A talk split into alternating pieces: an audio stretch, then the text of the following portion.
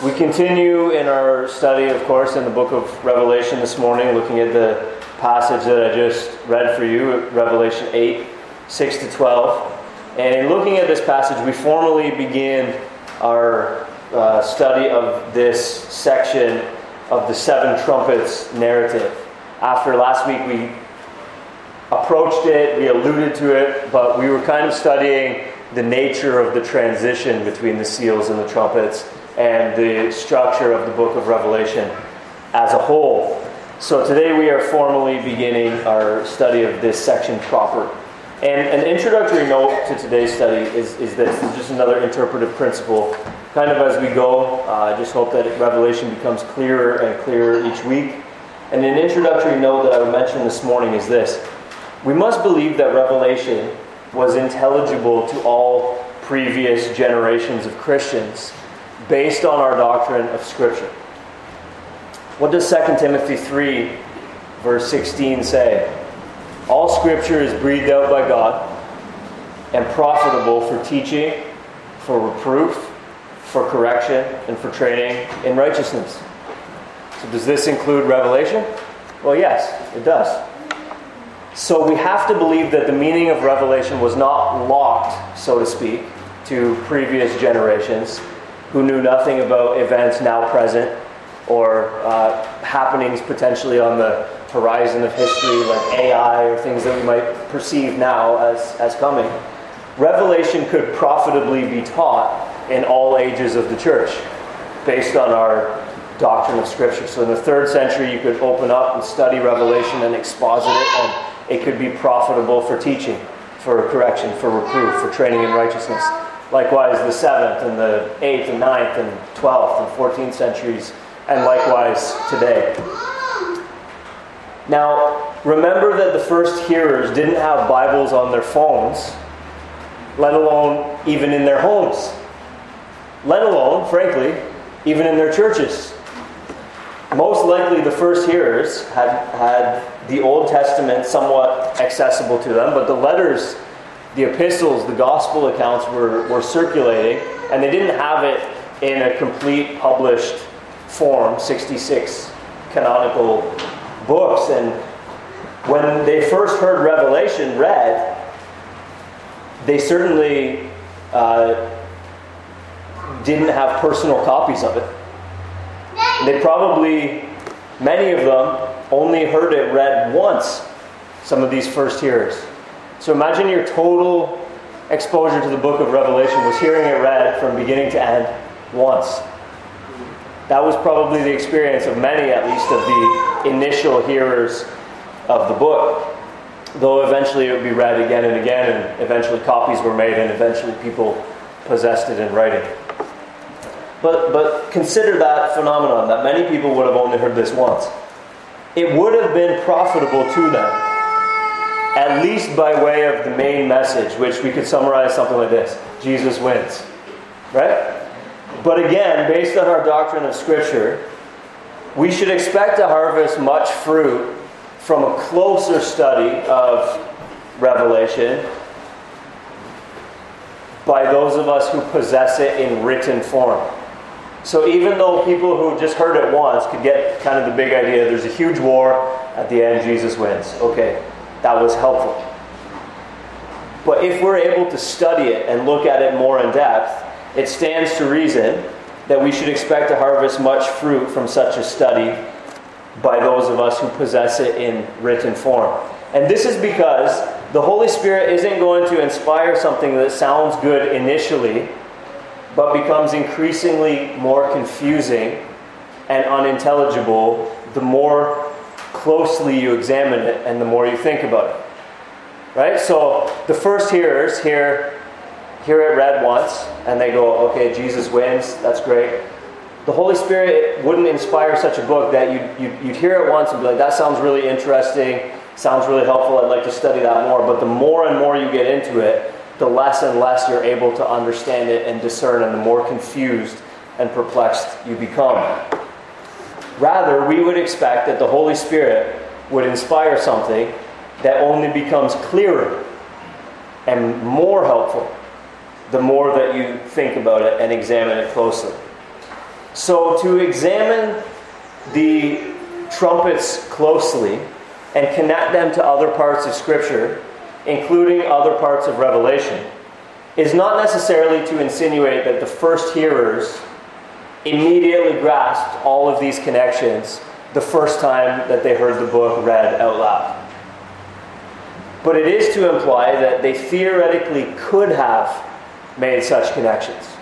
And that, in fact, they presumably would have made such connections if they possessed it in written form and had the opportunity to study the book in written form.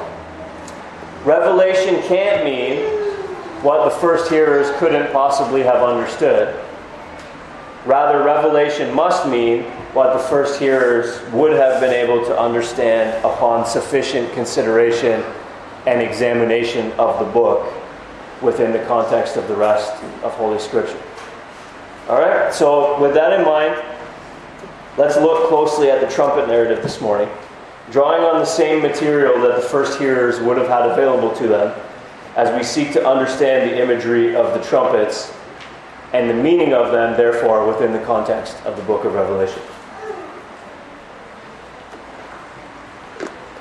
And our first point is this the trumpets, in the context of Revelation, signify God's holy war against his enemies. What do the trumpets in Revelation signify? Well, how could we go about answering that question if not by looking backward at what trumpets signify in earlier biblical texts? And when we look back at earlier biblical texts, we see that the trumpets signify the following meeting with God. For example, we, could go back to Exodus chapter 19, where the Israelites are at Sinai. Whoever touches the mountain shall be put to death. No hand shall touch him, but he shall be stoned or shot. Whether beast or man, he shall not live. When the trumpet sounds a long blast, they shall come up to the mountain, and so on and so forth. So, meeting with God. Or the beginning of the year of Jubilee, and other events in the Old Testament calendar. Leviticus 25 and verse 9 speaks about the beginning of the year of Jubilee, and it says, Then you shall sound the loud trumpet on the tenth day of the seventh month. On the day of atonement you shall sound the trumpet throughout all your land. And you shall consecrate the fiftieth year and proclaim liberty throughout the land to all its inhabitants. It shall be a jubilee for you. Psalm 81 picks up on this same usage. In Psalm 81, verse 3, it says, Blow the trumpet at the new moon, at the full moon on our feast day. So, Old Testament calendar events were marked often by trumpet sound. Then we have signals for assembly. Isaiah chapter 27 and verse 13, for example, says this.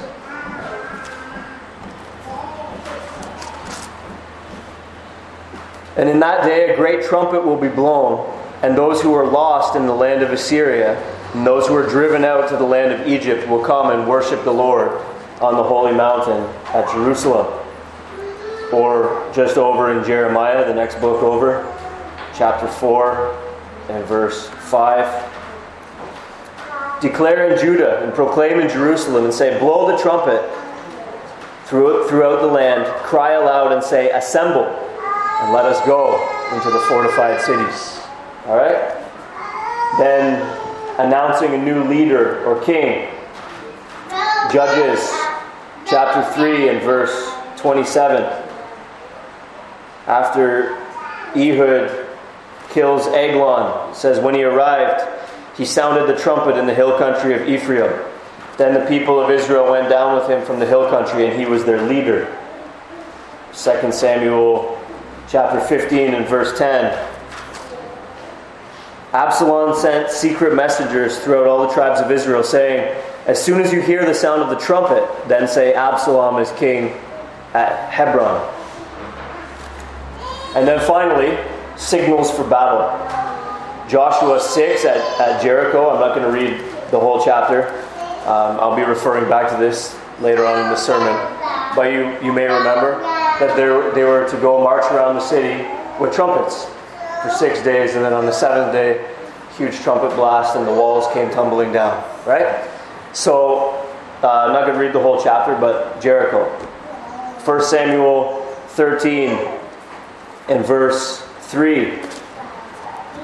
Jonathan defeated the garrison of the Philistines that was at Geba, and the Philistines heard of it. And Saul blew the trumpet throughout all the land, saying, Let the Hebrews hear. 2 Samuel 2 and verse 28. Joab blew the trumpet, and all of the men stopped and pursued Israel no more, nor did they fight anymore. Nehemiah chapter 4 and verse 20. In the place where you hear the sound of the trumpet, rally to us there. Our God will fight for us. Job 39, verse 24, speaking of the, the war horse.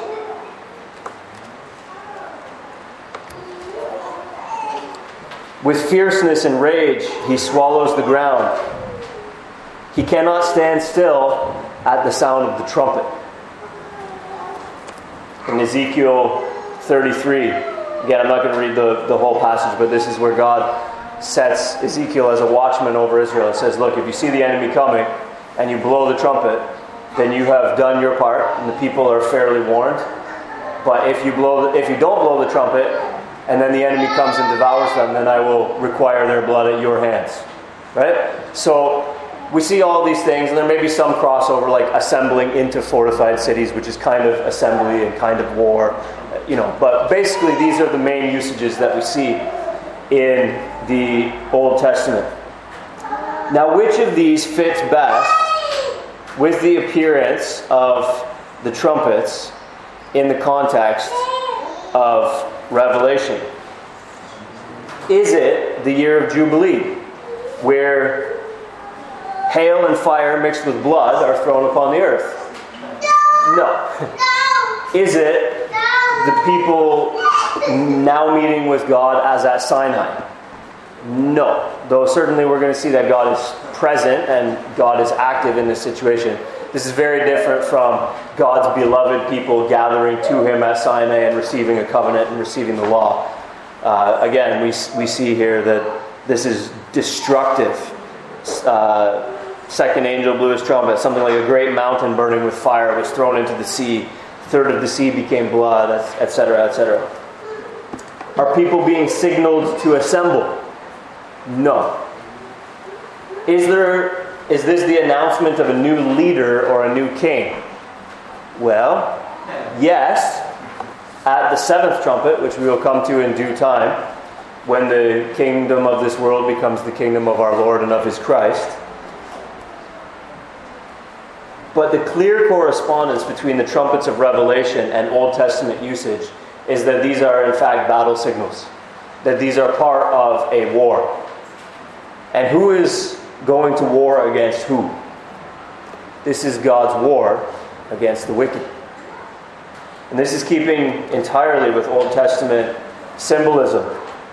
For example, note takers, I'm not going to turn to all these passages, but Psalm 47 and verse 5 has God marching out against the Canaanites at the sound of a trumpet. Joel chapter 2 and verse 1 has a trumpet sounding to announce the day of the Lord, which, if you're familiar with the language of Old Testament prophets, that's a catchphrase, it's an idiom for eschatological judgment, the end. Again, Zephaniah chapter 1 verses 14 to 16 is talking about the day of the Lord. And it calls the day of the Lord, quote, a day of trumpet blast and battle cry. There are other verses I could cite. Isaiah 18:3, Amos 2:2, Zechariah 9:14. But I think you get the idea. And then the New Testament picks up on this imagery and has Paul saying in 1 Thessalonians chapter 4 and verse 16, that the Lord Himself will descend from heaven with the cry of command, with the voice of an archangel and with the sound of the trumpet of God. This refers, of course, to the seventh trumpet in the imagery of Revelation, at which time the kingdom of this world has become the kingdom of our Lord and of his Christ, and he will reign forever and ever. Moreover, in 1 Corinthians 15, verses 51 and 52, we read this We shall not all sleep, which is a euphemism for being dead. We shall not all sleep, but we shall all be changed. In a moment, in the twinkling of an eye, when? At the last trumpet. For the trumpet will sound, and the dead will be raised, imperishable, and we shall all be changed. So, what we have in the seven trumpets narrative in Revelation is a correspondence to Old Testament passages about God marching out with a trumpet blast against the Canaanites, and then a correspondence to Old Testament passages about the day of the Lord being a day of trumpet blast and battle cry, and then correspondence with New Testament texts indicating that Jesus' return happens at the last trumpet at which time death is no more. And the kingdom of the world becomes the kingdom of our Lord and of his Christ. In other words, a complete victory at the last trumpet. Greg Beale notes especially the similarities between the Jericho narrative, which I alluded to back in Joshua chapter 6, and the trumpets in Revelation. Quote, Seven trumpets were blown by seven priests. And here in Revelation, the trumpets are blown by seven angels. The ark was present at Jericho, and in its heavenly form is also present in the heavenly temple around the time of the seventh trumpet in Revelation 11, verse 19. Interestingly, still quoting Beale, at the Jericho episode, there was silence directly linked to the climactic trumpet judgment which is a pattern found in Revelation 8. End quote. And uh, to explain that point, since there is silence just before the seventh seal, which corresponds in our understanding to the seventh trumpet, since they are parallel cycles, Beale is noting that basically, just as you had in the Joshua narrative, this uh, trumpet, trumpet, trumpet, trumpet six times, and then a final trumpet, which is the cataclysmic decisive victory. So you have, if the seals and the trumpets are parallel, which I believe they are, you have trumpet, trumpet, trumpet six times, and then silence, and then the final trumpet blast, which is the cataclysmic victory and conquest of Jesus over his enemies. So in Revelation, the trumpets are battle signals as God carries out his holy war against his enemies. And they, they build towards the seventh trumpet, which is that final decisive victory of God in Christ over his enemies. At which time Jesus descends, according to 1 Thessalonians, with the voice of an archangel, with the cry of command, with a trumpet sound. At which time the dead in Christ are raised those who are still alive at that time will all be changed in a moment. The kingdoms of this world become the kingdoms of our Lord and of His Christ. This fits with the imagery of the Old Testament, the New Testament, and within the context of Revelation itself, as we understand the parallel cycles. So, again, just to summarize that first section here, the trumpets in the context of Revelation signify God's holy war against his enemies. We see similar language uh, used as the plagues in Egypt. For example, when God is doing battle with the gods of Egypt, you see hail and fire and blood, the waters being turned to blood, and darkness, and so on and so forth. So, what we're drawing on here is Old Testament holy war imagery. This is the judgment of God, or the, the war of God against the gods of Egypt, so to speak, against the Canaanites, against Babylon, so to speak. These are images and symbolism that Revelation is drawing on to show us that right now, God is in the middle of a holy war against his enemies. So if the seals were showing us that basically in this time and space we're going to suffer.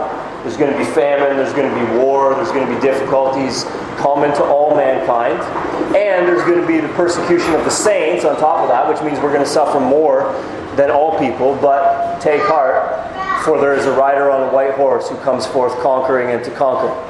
All right, that ends. That's sort of that replay angle, if you will. And now we're looking at the next cycle, and what's the angle here? The next, the next angle, the emphasis of this trumpet narrative is on God's war with his enemies, is on God's judgment towards his enemies. Now, note this well. Here's our second point. The trumpets symbolize God's holy war against his enemies. But note this well, and here's our second point. God is exercising restraint in his holy war against his enemies. We're just looking at the first four trumpets today, really. But look at verse 13, which follows our, our passage and introduces the fifth and following trumpets. It says, Then I looked and I heard an eagle crying out with a loud voice as it flew directly overhead Woe, woe, woe to those who dwell on the earth at the blasts of the other trumpets that the three angels are about to blow. That verse indicates that the trumpets, that the judgments rather, are going to get worse in the last three trumpets. And of course, in our understanding, the last trumpet corresponds with the final judgment. And so, therefore, that's obviously going to be the most severe, as it is at the end of a cycle. So, in the first four trumpets, which we're looking at today, we see this the language of plagues, basically. And we see here that God is showing restraint in his holy war against his enemies. Now, what happened in Egypt? Was the first plague the worst? What happened? It escalated. And that's kind of what we see playing out here. As God goes to holy war against the gods of Egypt, we see an escalation. What about in Jericho? Was day one as bad as day seven? No. So again, you see an escalation. Consider with me could God have set his people free from Egypt in one day? Well, yes, of course he could have. It's not as if God was trying his best to get the people of Israel up out of Egypt and it just took a while, right? It would be irreverent and blasphemous to, to interpret and to exposit the whole plagues narrative and the Exodus narrative that way. But he had the people go through this process and he had these escalating plagues prior to the climactic plague at the end. Likewise, now, so there's the, there's the plague illusion with all the similarities of hail and, and sea, seas becoming blood and darkness and whatever. But consider with me now, shift our focus to the way this is drawing on the Jericho narrative. Could God have conquered Jericho in a day? Well, yes. Again, of course. But he had the people march around Jericho for six days before the climactic seventh day in which the walls came tumbling down. He had them blow the trumpets for six days.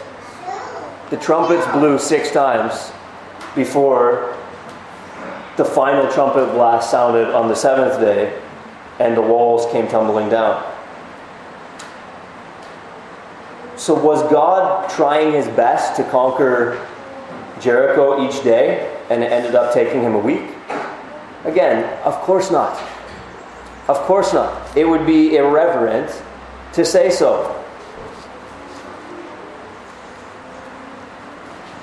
Likewise, is God presently trying his best to conquer his enemies day by day, here and now, and hopes to eventually overcome? So he sees the wars going on and wishes that he could bring the evil, evil powers that be down. That he sees the ideological evil being perpetrated as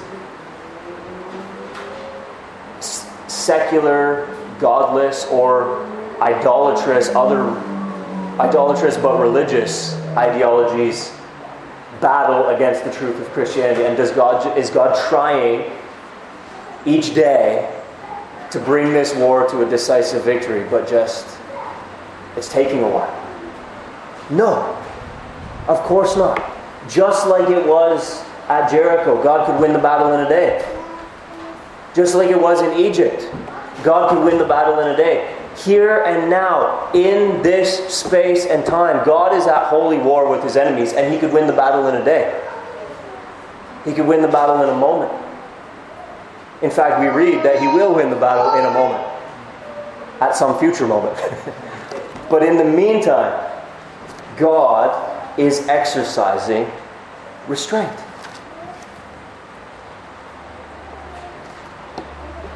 Now, what might the reason be that God is exercising restraint? Listen to what God says in Amos chapter 4 and verse 6. I gave you cleanness of teeth in all your cities and lack of bread in all your places, yet you did not return to me, declares the Lord. Now, this phrase, cleanness of teeth, doesn't mean that he supplied toothbrushes and toothpaste to the nation. What this means is famine. It's symbolic for famine. There's no food to get stuck in your teeth. So you have cleanness of teeth. I gave you cleanness of teeth in all your cities and lack of bread in all your places. Yet you did not return to me, declares the Lord. So why did God do it? So Israel would return to him. Or Hosea chapter 2, verses 6 and 7. I will hedge up her way with thorns, and I will build a wall against her, so that she cannot find her paths. She shall pursue her lovers, but not overtake them. And she shall seek them, but shall not now find them. Then she shall say, I will go and return to my first husband, for it was better for me then than now. Why did God hedge up the way with thorns and build a wall against these people? It was so that they would return to Him. Why did God cause the, the plague narrative in Egypt to stretch out for so long? Well, I think we see at the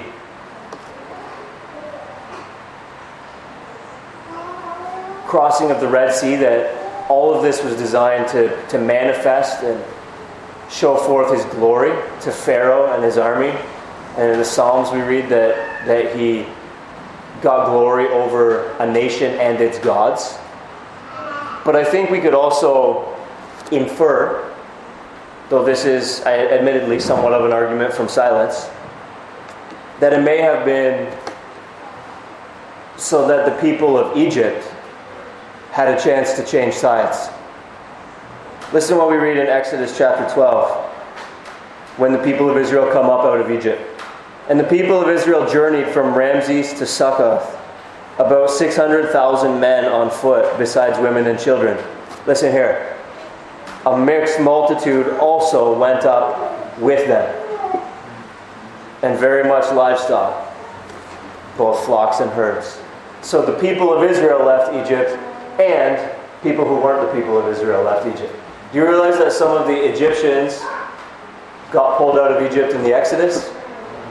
Some of the Egyptians got rescued from bondage to idolatry and sin in Egypt and came to take shelter under the wings of Yahweh when they came up out of Egypt. Perhaps the Lord was exercising his restraint for that very reason. People could look at what's going on, and some of them be like, I'm defecting. if Pharaoh, I'm gone. Sorry, man. You're on your own. Right? Abandoned ship. All right, listen here. Why did God cause the Israelites to march around Jericho for six days before the walls came tumbling down on the seventh? Again, I admit this is an argument from silence, but we know that there was Rahab in there who knew full well what was going down, and she had already changed sides. You remember? She had, she had said, Remember me when you guys come and conquer Jericho and rescue me. Right? And they gave her the scarlet cord to tie in her window and so on and so forth. And Rahab lived out the rest of her days among the Israelites.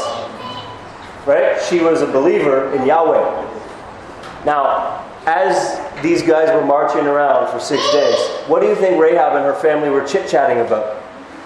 Right? What do you think Rahab and her neighbors were chit chatting about? You see? Again, I understand this is an argument from silence, but perhaps it was so that Rahab could tell anyone who would listen about the mercy of the God of Israel, Yahweh, under whose wings she had come to take refuge. Now we know from reading the end of the Jericho narrative that it was just Rahab and her family who were spared that temporal judgment. But perhaps when we get to the other side of our Jordan River, as it were, we'll find people who were slaughtered that day, but not before believing what Rahab told them.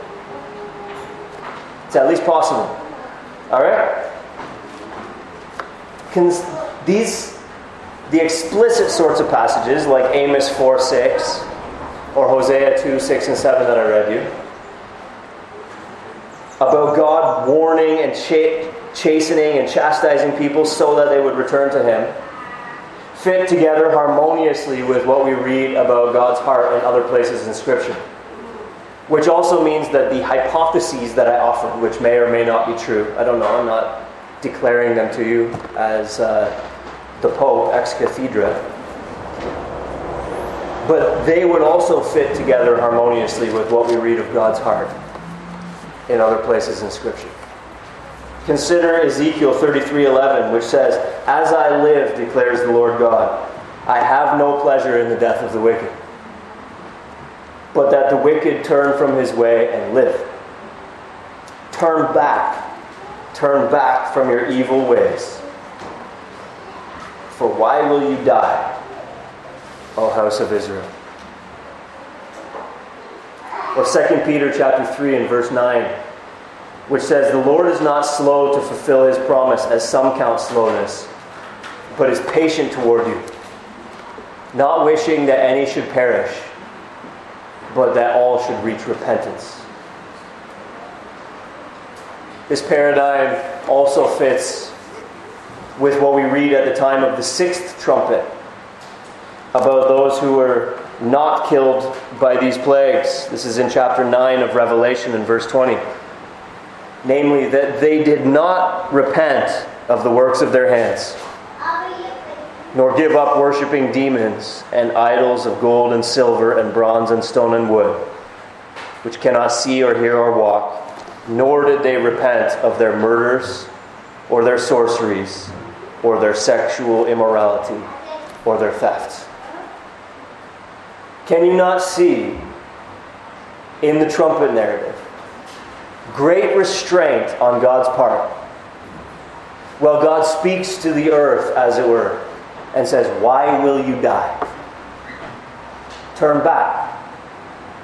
Turn back from your wicked ways and live. Why will you die? I have no pleasure in the death of the wicked.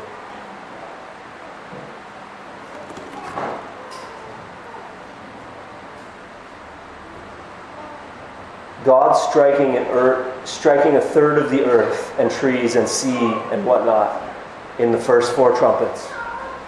Prior to the escalation of the fifth and the sixth, and then even the fifth and the sixth prior to the seventh demonstrates restraint on God's part. And that He just doesn't just bring the holy war to an end in a day, in a moment. But there's plague after plague after plague. In fact, did you notice that when I read from Revelation chapter 9 and verse 20, these are called plagues? The rest of mankind who are not killed by these plagues, which is a clear allusion back to the Exodus narrative, right?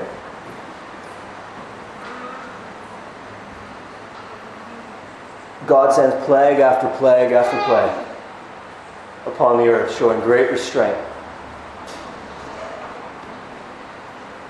And after the sixth plague, it's John, the narrator, speaking. But it's almost a lament. Even after all these plagues, they did not repent. They did not repent. And I think what we understand of God's heart from other places in Scripture, both explicit and implicit. I think it's fair to say that John's heart is very much where God's heart is on this. That after plague, after plague, after plague, why will you die? Why will you die? Turn and live. God is not slow to fulfill his promise, as some count slowness. This is promise of judgment, by the way, destruction.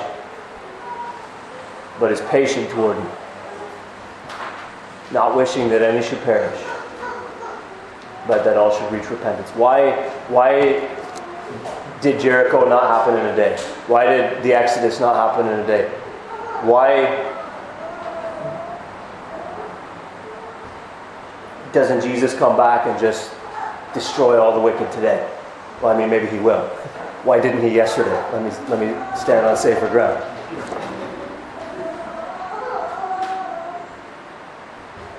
It's not because he's trying his best to win this war, and it's just taking him a while. It's because the Lord is exercising great restraint out of patience. He's sending plagues after plagues after plagues cancers, car accidents, and towers of Siloam. He's warning again and again and again. There are one third judgments. We alluded to this last week, but notice that it's a third of the earth and the trees and the sea, and not all that is destroyed in these early trumpets. God sends one third judgments, so to speak. Someone in your family experiences a tragedy. You have a near death experience. Your life is miraculously spared in some way from this or that. Someone beside you goes down. You survive. All of these little one third judgments are like these one third plagues where God is not striking you down immediately in your unbelief and in your rebellion against Him. There's great restraint on God's part towards his enemies. And even though he has begun waging holy war, he's not waging it entirely and fully and ultimately and decisively in full strength at this present moment.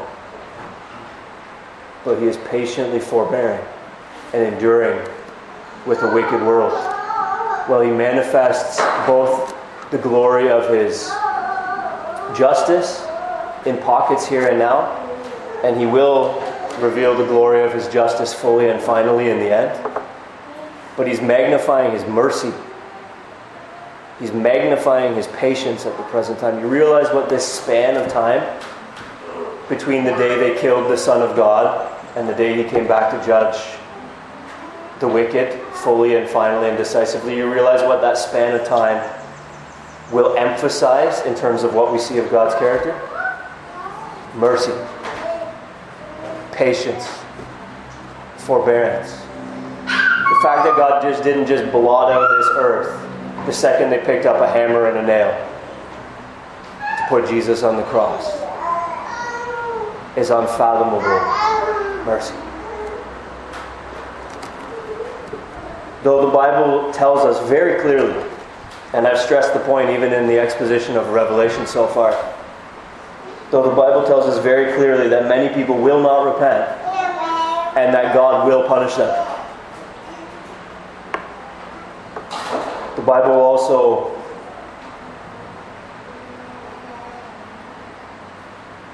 teaches us that God is not a cruel, sadistic God who takes pleasure in the death of the wicked, but is rather a patient God who loves mercy. Now, you don't God's not a doting, soft, empty threats God. You don't play with God. there is coming a day of reckoning for each and every one in this room. And if you haven't got it right with God, then you will feel the full fury of his wrath. You don't, you don't play with God. That's not what that's not the way we should take his mercy and his patience. But listen, the fact that you're here under the sound of the gospel, the fact that so many have been all around this world over the last 2,000 years is mercy and patience, unfathomable mercy and patience. Now, this all leads us very naturally to our application this morning, which is this Have you considered your own sin? The promise of God's judgment and the mercy of God. Look, the first six trumpets are sounding, as it were, and the seventh is coming. Will, will Revelation 9, verses 20 and 21, be your epitaph on your eternal grave?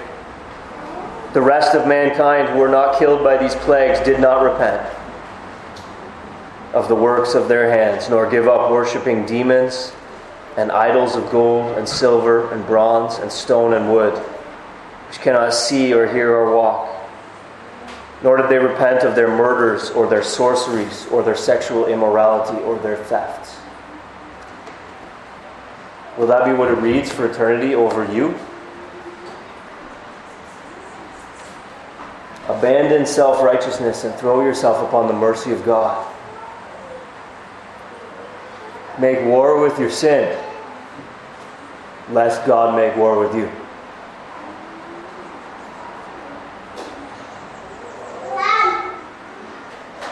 Recognize that God is not the enemy, but your sin is. Turn from it. Plead for God's mercy in Christ. Ask for His empowering strength to turn away from it, to walk with Him. Ask that He would take out the heart of stone and give you a heart of flesh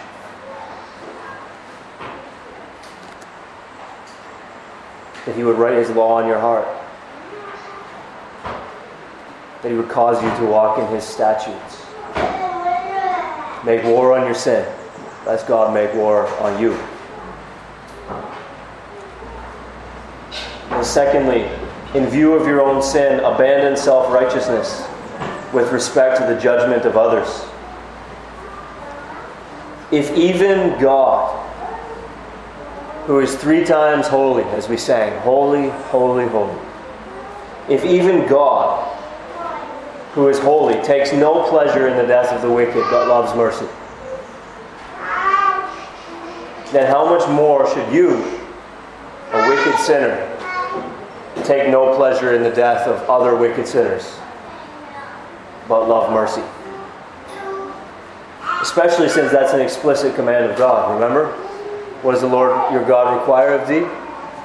Do justice, love mercy, and walk humbly with God. Look, if we grasp the seriousness of our sin and the mercy and the patience of God toward us in Christ, then we should not be, even though we understand that one day the hammer will drop, we shouldn't, we shouldn't be sort of gleefully pleased about it. We shouldn't be smug about the fact that the seventh trumpet will blow and that God will bring down the full fury of his wrath upon his enemies. We should be those like God who love mercy. So, in summary, God is exercising restraint in his holy war against his enemies. Let us take God's side against our sin and make war with it. By the grace of God, seeking His mercy for it and His empowerment to abandon it. Let our sense of our own sin keep us from self righteousness and smugness with respect to God's impending judgment of our unbelieving neighbors.